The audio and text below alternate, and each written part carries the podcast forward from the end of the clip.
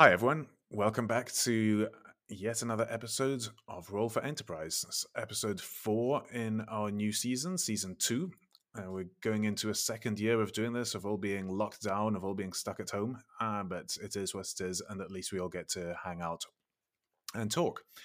Uh, so, welcome everyone, and welcome back to friend of the show and regular co-host at this point. We might as well make it official, Lilac Schoenbeck. Thank you. And we wanted to kick off by talking about Intel. So, Intel has been in the news for a little while. Uh, they were in the news for the wrong reasons a few months ago when Apple very publicly dropped them in favor of their own developed chips that they were manufacturing with uh, Taiwan Semi. But now they're in the news because they hired over Pat Gelsinger, who, of course, used to be an Intel employee for very many years, uh, but more recently has been uh, better known for spending time over at VMware. And now he's back, and he says the troubled chip project is recovering. Uh, he also made some jabs at Apple, calling them a lifestyle company uh, during uh, all hands, which predictably leaked all over the place more or less instantly.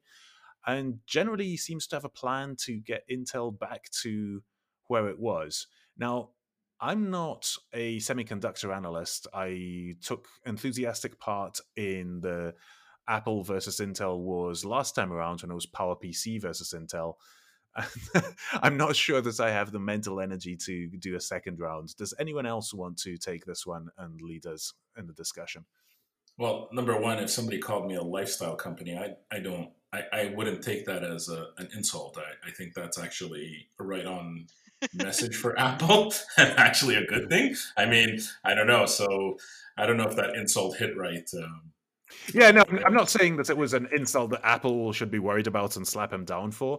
I'm saying that people worry that it might be hubris, uh, rem- reminiscent of the Palm guy who was saying, ah, PC guys aren't just going to walk in, they're not just going to figure this out uh, a couple of weeks before the iPhone launched and predictably you know they walked right in and they figured that all out. Uh, so that that was more or less the background to it. Yeah, yeah, that could be their BlackBerry moment about touchscreen, but uh, right. uh, let's not let's not get there. I mean, um, it, it, I mean, Intel's been in the news for.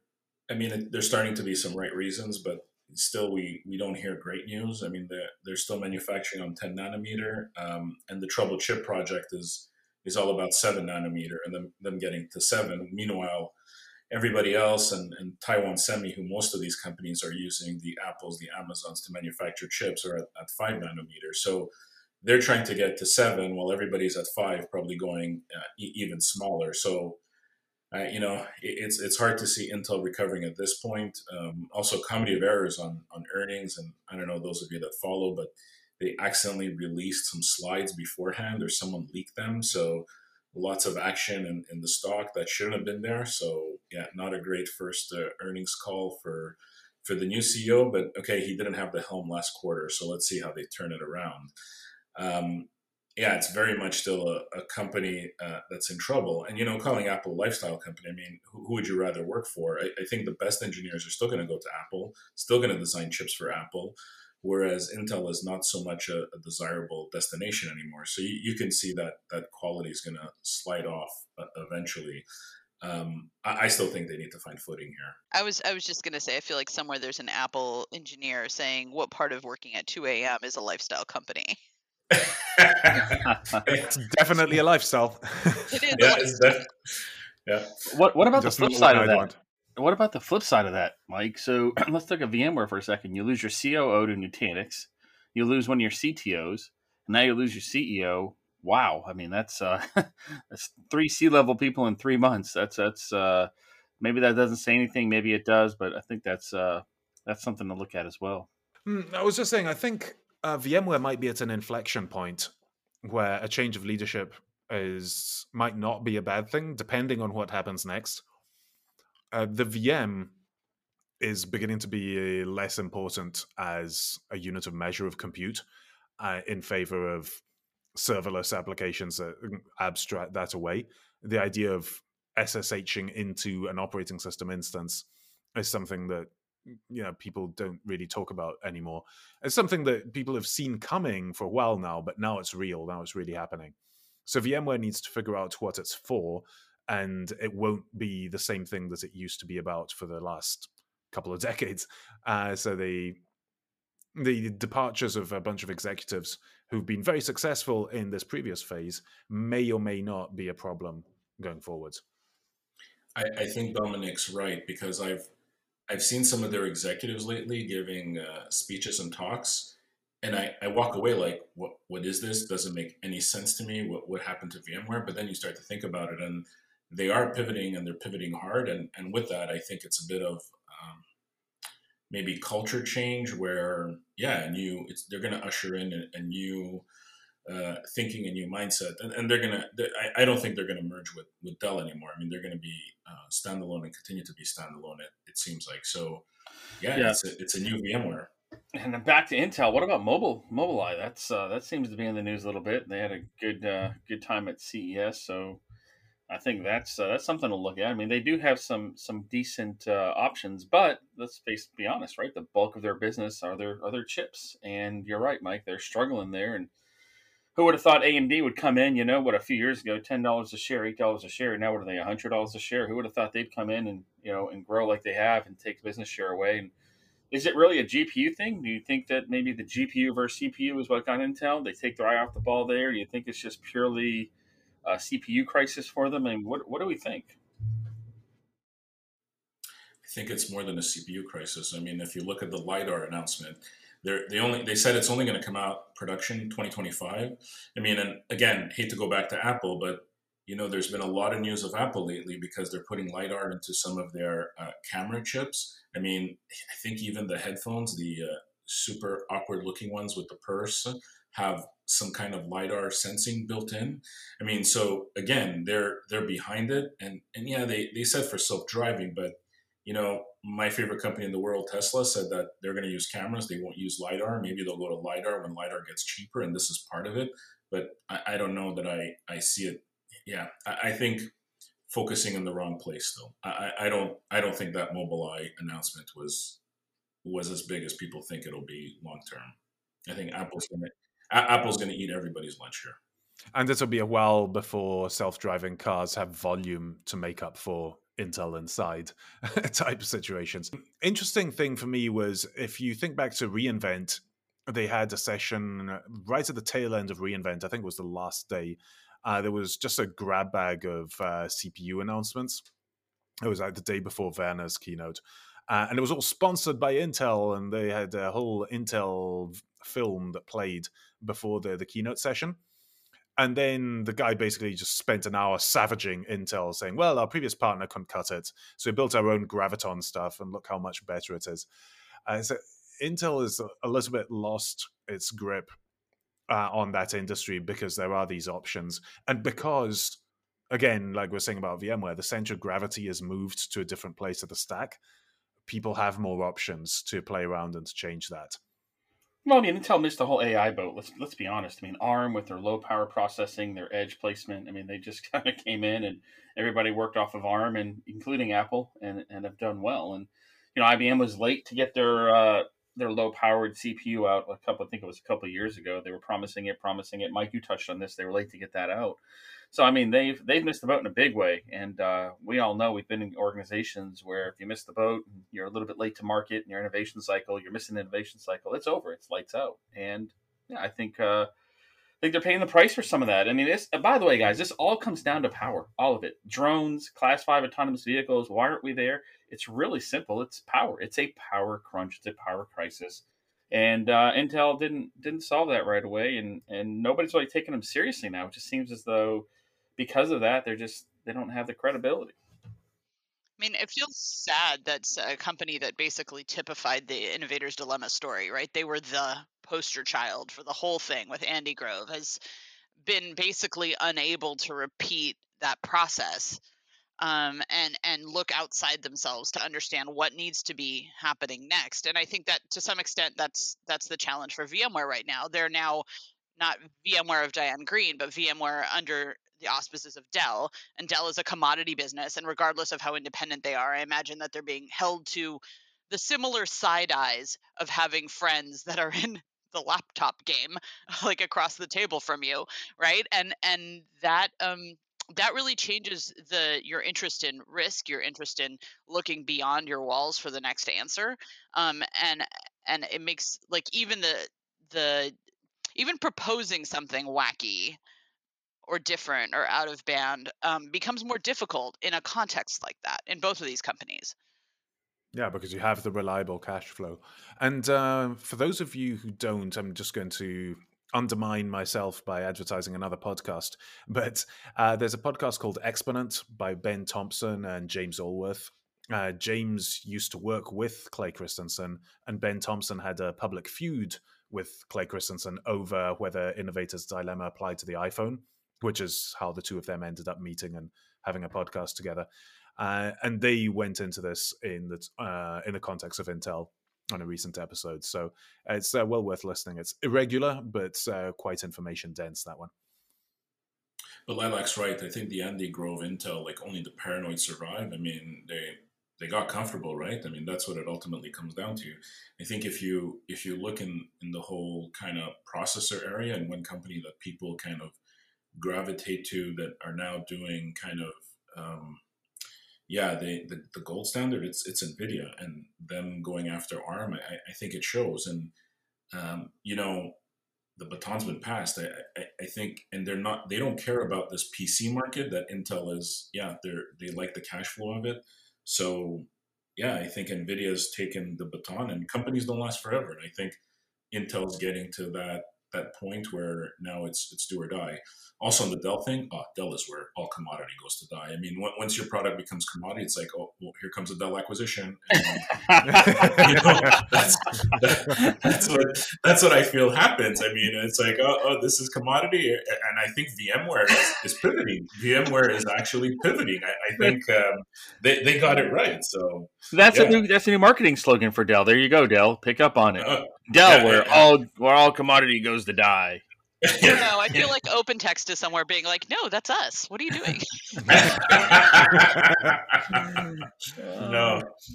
True, true. Man.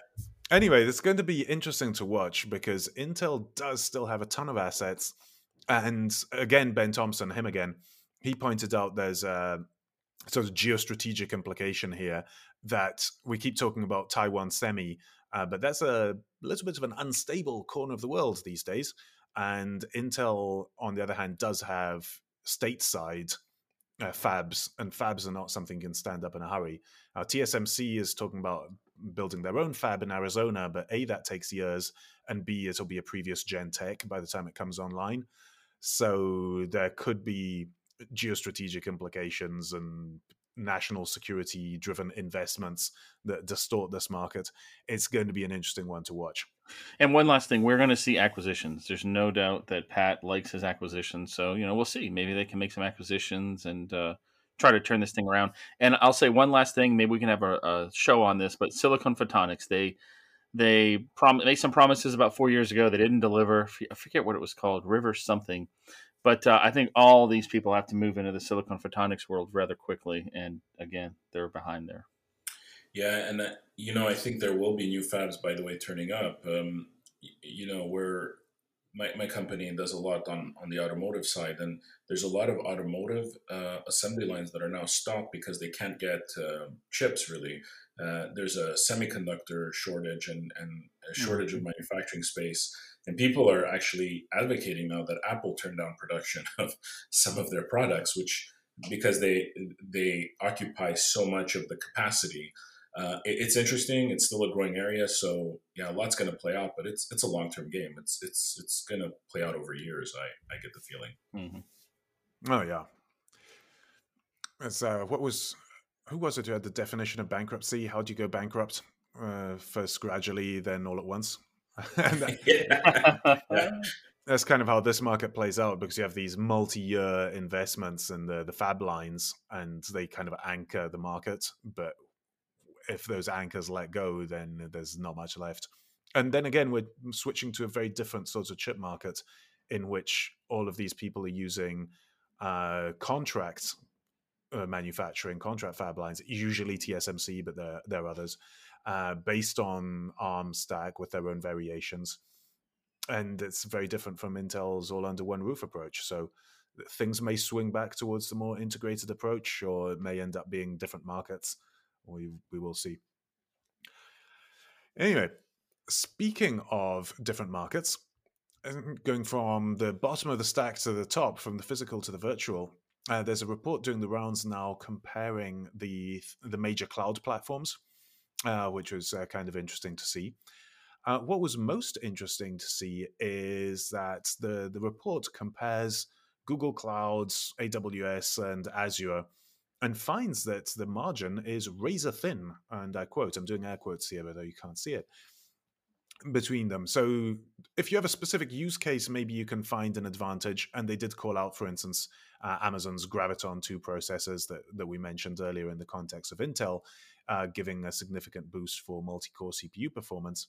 But there are other things that Amazon gives away where the other two have uh, advantages. So it's uh, it's interesting to see this in the context also of their market presence because of course the market presence is very much not uh, razor thin differences. It's hugely unbalanced in favor of amazon then microsoft following rapidly behind and google cloud somewhere in the distance. And so did any of you have any particular thoughts anything jump out at you from uh, from this report? You know the, the margins are razor thin when you when you look at kind of the comparison. Um, the interesting part, okay, AWS might be better processing power, um, Azure a little better on the IO side, uh, and overall cost, they, you know, GCP seems to be, um, you know, lower cost, which is what you'd expect. I think I, have said it in, in previous episodes. I mean, everything is pretty similar on each, uh, uh, unless you start to compare a specific use case.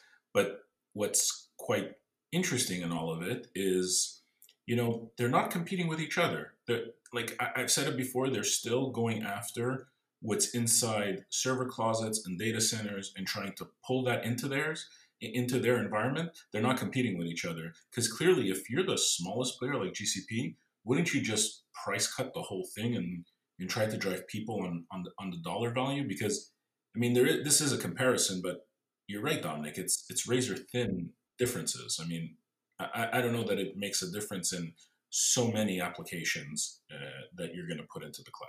Surely some of the softer parts of this are going to matter to you more than these very, very small differences, right? Surely the ease of doing business or the customer support problems or the ability to just make heads or tails of their world um, is going to have some weight in the system. I think sometimes these reports um, tend to be a little reductive down to speeds and feeds, which is by de- by design.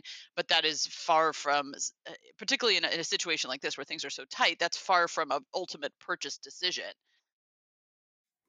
Right, there's that, and Mike said something important. I think the uh, the different use cases.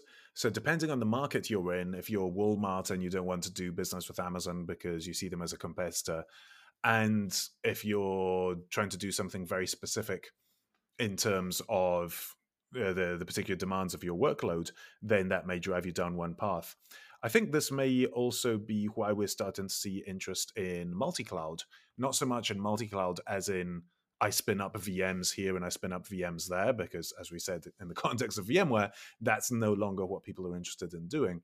But people buying services which are underpinned by all three of those clouds or one some combination of those clouds so that they can then go and spin up some lambdas if they want to work with lambdas or some of google's uh, machine learning tools which are, are, pretty nice or you know whatever it might be that they're trying to do. So in that context the fact that they're starting to get pretty fungible is perhaps the natural evolution uh, of the market that the the point of differentiation is no longer the infrastructure; it's the thing that runs on top of it.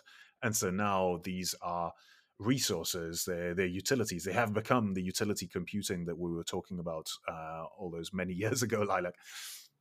Like if you think like an enterprise IT company, if there are any enterprise IT company that has a large like you know uh, IT footprint, I, I think your desire is to be in at least two of these players, if not all three, so that you open up your options. I think locking yourself into just one could be problematic long term. I, I, don't know how you guys feel about that, but it, it's something that I've been thinking about a little, and, and potentially you want to be in all three just to have the ability to give your developers and, and your, your infrastructure folks the the ability to leverage one feature or the other of, of, of either one. And then cost will, will, will, drive some of that, but I think that happens later on, right, uh, in the optimization. I entirely agree. I think the multi-cloud strategy has always been, even you know, a decade ago when we were starting to talk about cloud in earnest, we talked about multi-cloud, and um, I think the piece of that vision that is true is that a hedge and a set of options is very, very good for an IT department of any scale.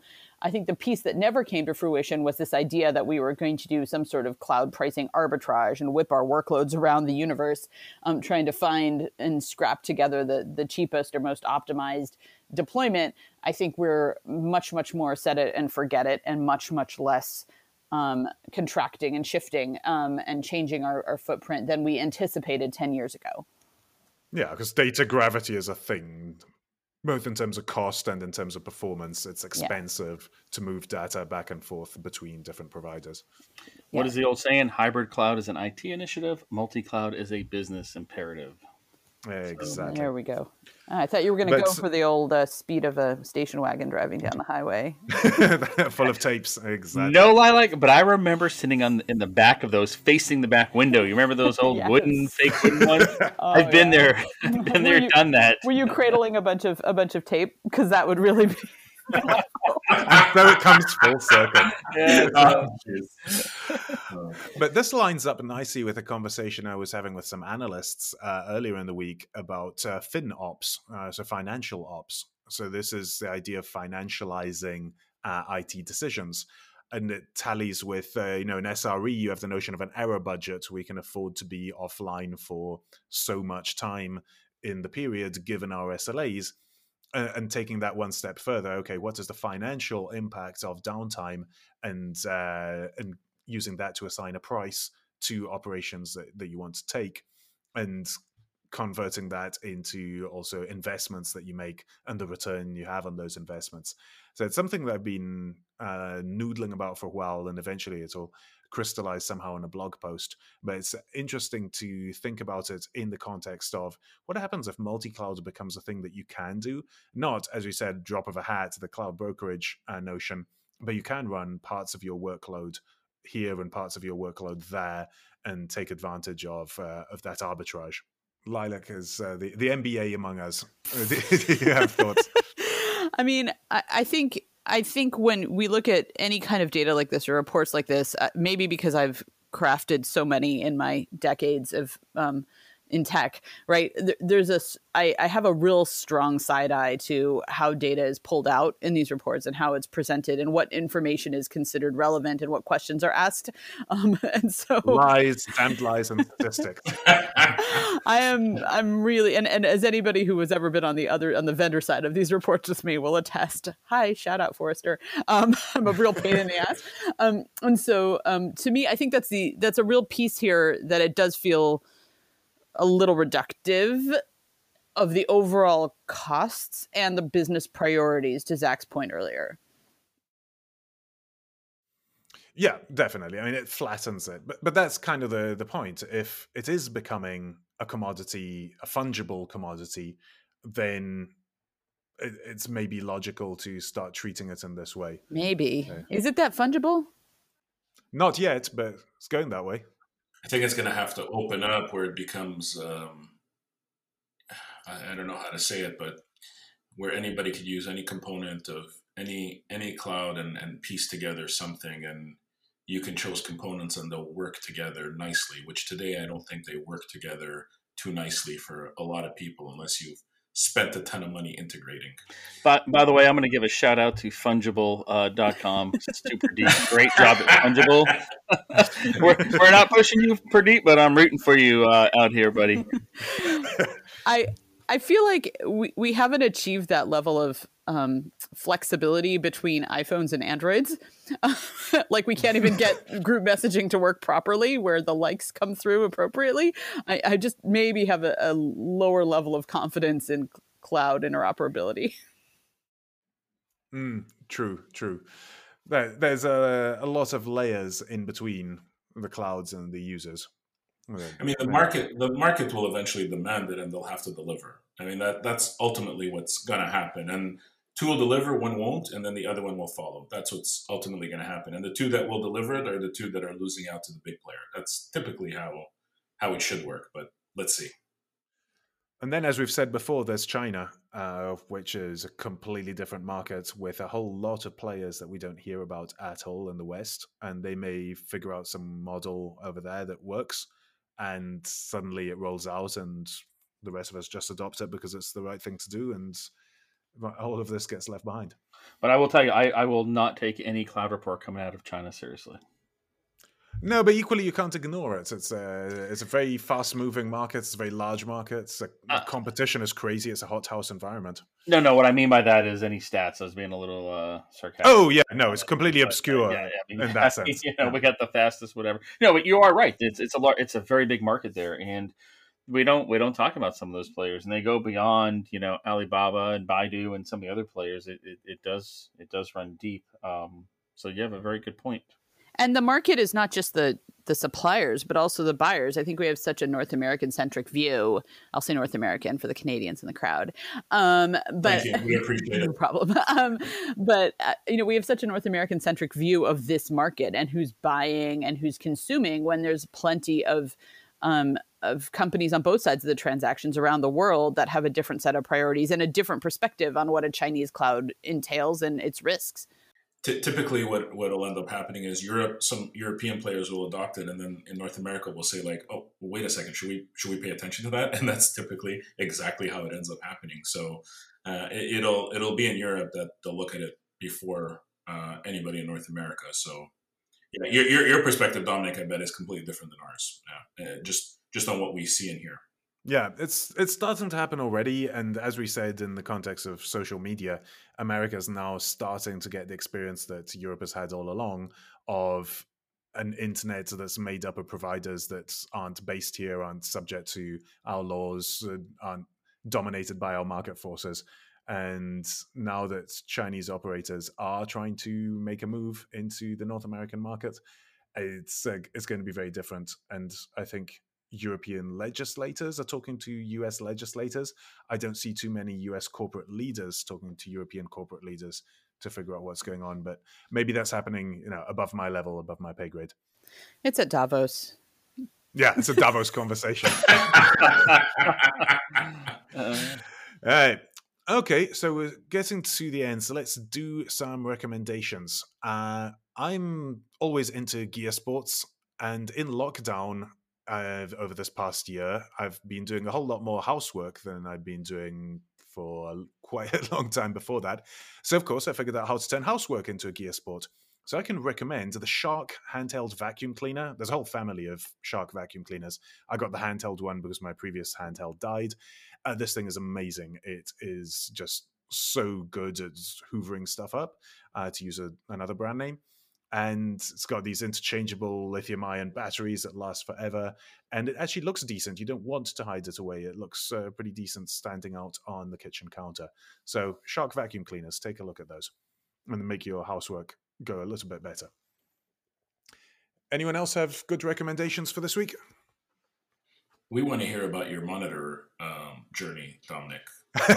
We, we want a monitor update. That's what we want it's paused. It's paused because I'd pretty much settled on big curved 34 inch panel, and I'd found one that I liked that had everything. And I was just about to pull the trigger, and then this tweet came out saying, "Oh no, maybe Apple really will finally release a monitor that doesn't cost umpteen bazillion dollars." Like, "Oh no, back to the drawing board." So I'll give them another few months to see if this thing really does appear, if it turns out to be a, a false rumor, and then figure out what to do. But yeah, every day I look at this thing because it's for the for the readers for the for the readers for the listeners. What I have is a, my main monitor is an HD panel, and it's sitting between the Retina panel on the MacBook Pro and a 4K panel that I got from work as my you know lockdown equip your office uh, type thing. And so it really suffers from that. The pixels look as if they're as big as my head. It's half as bright as the other two. Uh, it's you, just you're playing Frogger on it. it would be perfect. You know what? It would be great for your game of life. I could see all my glider guns and everything. All right. Well, well, Apple has to release then that, that monitor soon because me and Zach have a bet on when you're going to pull the trigger, and uh, you know, pay payday's coming. So there's an over and under, and and, and we have yeah. So we, we won't share it, not, not to make you influence, but yeah, there, there's some money riding on this one. So well, yeah. you, you missed the first window because it's my birthday next week, and uh, I haven't bought one for my birthday, so we'll see. There's not an obvious next deadline after that. Okay, you know I'm going to be sending him a bunch of links, Zach. You know right? no, you're influencing. Yeah, you're cheating. You're cheating. no, bets are off. Bets are off. Uh, I, I, you know, I have a recommendation. This one's for you, Mike. This is a zero ice cooler. This is requires zero ice. It cools anywhere between negative four and 68 degrees Fahrenheit. Touchscreen controller, powered by a battery anybody who's going to the beach or has even even if you have a Yeti, I have a Yeti. I go to the beach and it keeps the ice eh, ninety percent there still, but it's still a hassle. Got to go out and get ice and do all this stuff. No need to do that here. Plug it in. Zero ice cooler. The link will be in the uh, podcast notes. Mike, what are your thoughts on that? Basically you're bringing around the mini fridge and you're calling it a cooler but it's a battery powered mini fridge which i don't understand why you would lug around a mini fridge but okay zach here at least your stuff's cold. At least your stuff come on you bought a solar you're not going to buy this mike? What are you doing? No, no, you buy everything I, else? I, you, you, you like you, you buy everything off the you buy everything off of the new qvc called instagram every time i talk oh, to you you're oh, shopping man. on qvc instagram come on oh man you know you know what i did uh, my last instagram purchase was a Lume Cube like it's a, a light for video conferencing, man, it's it's been a bit disappointing. So I, I don't know. I, am not gonna I'm not gonna recommend anything from Instagram for a while. So I, I, I won't hit that buy button too fast. Yeah. Gosh, the Instagram's so good at, at selling us stuff. So let's see. Yeah. I'm so glad I'm not on Instagram. oh, you're missing out. What? You're, you're, you're missing out. You know. I, know, I already have poor impulse control. How would Instagram oh gosh. Help? Well, you know, it's we talk about Instagram, but I have to tell you, it's I, I look at stuff and I'm like, yeah, I think I want to buy that. They they are doing something right. I don't know why, but they are selling some stuff. They're like the new uh, Amazon for social. Like after hundred years, who knew that they could have like innovate in socks and undershirts and underwear? I mean, that's that's what Instagram's teaching me. So yeah, let's see. spoken spoken like a true dad at Christmas. Socks, yeah. underwear, you got it. This is yeah. There you go. I, am going to put in a plug for something that I didn't realize I could do and that I learned in the last week, which is you can actually make Trello into a hot mess to do list if that's what would bring you joy in your soul. And all this time, I was really resistant to Trello um, because it was so organized, and I am not. And my to do list in its native form exists on a piece of paper with a lot of scratches through it and little pictures and some bullets and some numbers and some letters. And I thought, there is no way I can make this feel organic and true to my soul in such a structured, beautiful, boxed scheme.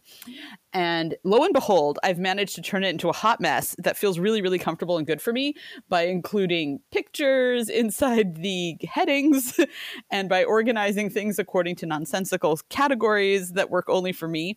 Um, and I just have to say, this has been life changing for me for this week. And I managed to put in a background picture of sheep on a hill, which is basically everything I need to look at all day. I, I, I have a feeling that I would look at your Trello boards and think to myself, this is the product of a sick mind, but I'll, I'll leave that opinion. Probably would. And I would feel like yeah, it was really yeah. reflected of who I truly am. this is interesting to me. This is really interesting. I need something like this. So would I just go with the free version or do you have like a business or enterprise license? We have a business license, but you can go with the free version. I'm not sure whether you get sheep in the background for free, um, but there is a variety of, of things you can do to, to make it. And I, I the the free one works perfectly well. Um, it just I think removing the the framing of a Kanban board and the way that people properly use them has allowed mm. me to truly feel like this could be a destination for me. I might, ha- I, might have questions for you. I might, I might yeah, we, are going to need to revisit this one because I also have many questions. I always have the same problem with to-do lists that I have with mind mm-hmm. maps. I end up spending more time futzing with the tool than actually using it. Mm. And periodically, I try one of these things every few months, and realize I wasted a, a, bunch of time, throw it out, and start again with a whiteboard and a piece of paper. Right. so I finally yeah, had yeah. to solve for that, right? Because I, I collaborate with a lot of people and I manage my list and I'm walking around the house and I like the number of pieces of paper in my life has dropped significantly. And so I need to um, anyway, this worked. I'm happy to discuss it and even sort of obscure some of the garbage and show you guys the hideousness of it. Uh, at the end of the day, though, it is a Kanban board, right? Just, yes. I guess they're doing. Yes, okay. but but you shouldn't feel bound by those confines of a Kanban board and the true way in which somebody who could truly project manage would do it. because we're not working on a car assembly line. That's right. Set it free. yeah. Okay. Okay. Uh, I've I'm enjoying my whiteboard, but uh, it's true that once I start leaving the office and I'm no longer within arm's reach of it, I'll need something else to work with. So, in anticipation of that happy day, let's uh, look at these other tools. Um, but with that, I'd say let's close it out for the week. Uh, for the listeners, please send us your tips about to do management systems, mind mapping, whiteboards, or ice coolers for that matter. Uh, you can send them to us on Twitter at roll4 with a number 4 enterprise or in our LinkedIn page. Both of those are links in the show notes. Or if you have any guests that you want to recommend for future interview episodes like we did last week with uh, Vincent from Clue, uh, those are also always very welcome. But otherwise, we will talk to you again next week. Thanks a lot, everybody. Have a great one. Thank you. Thank you.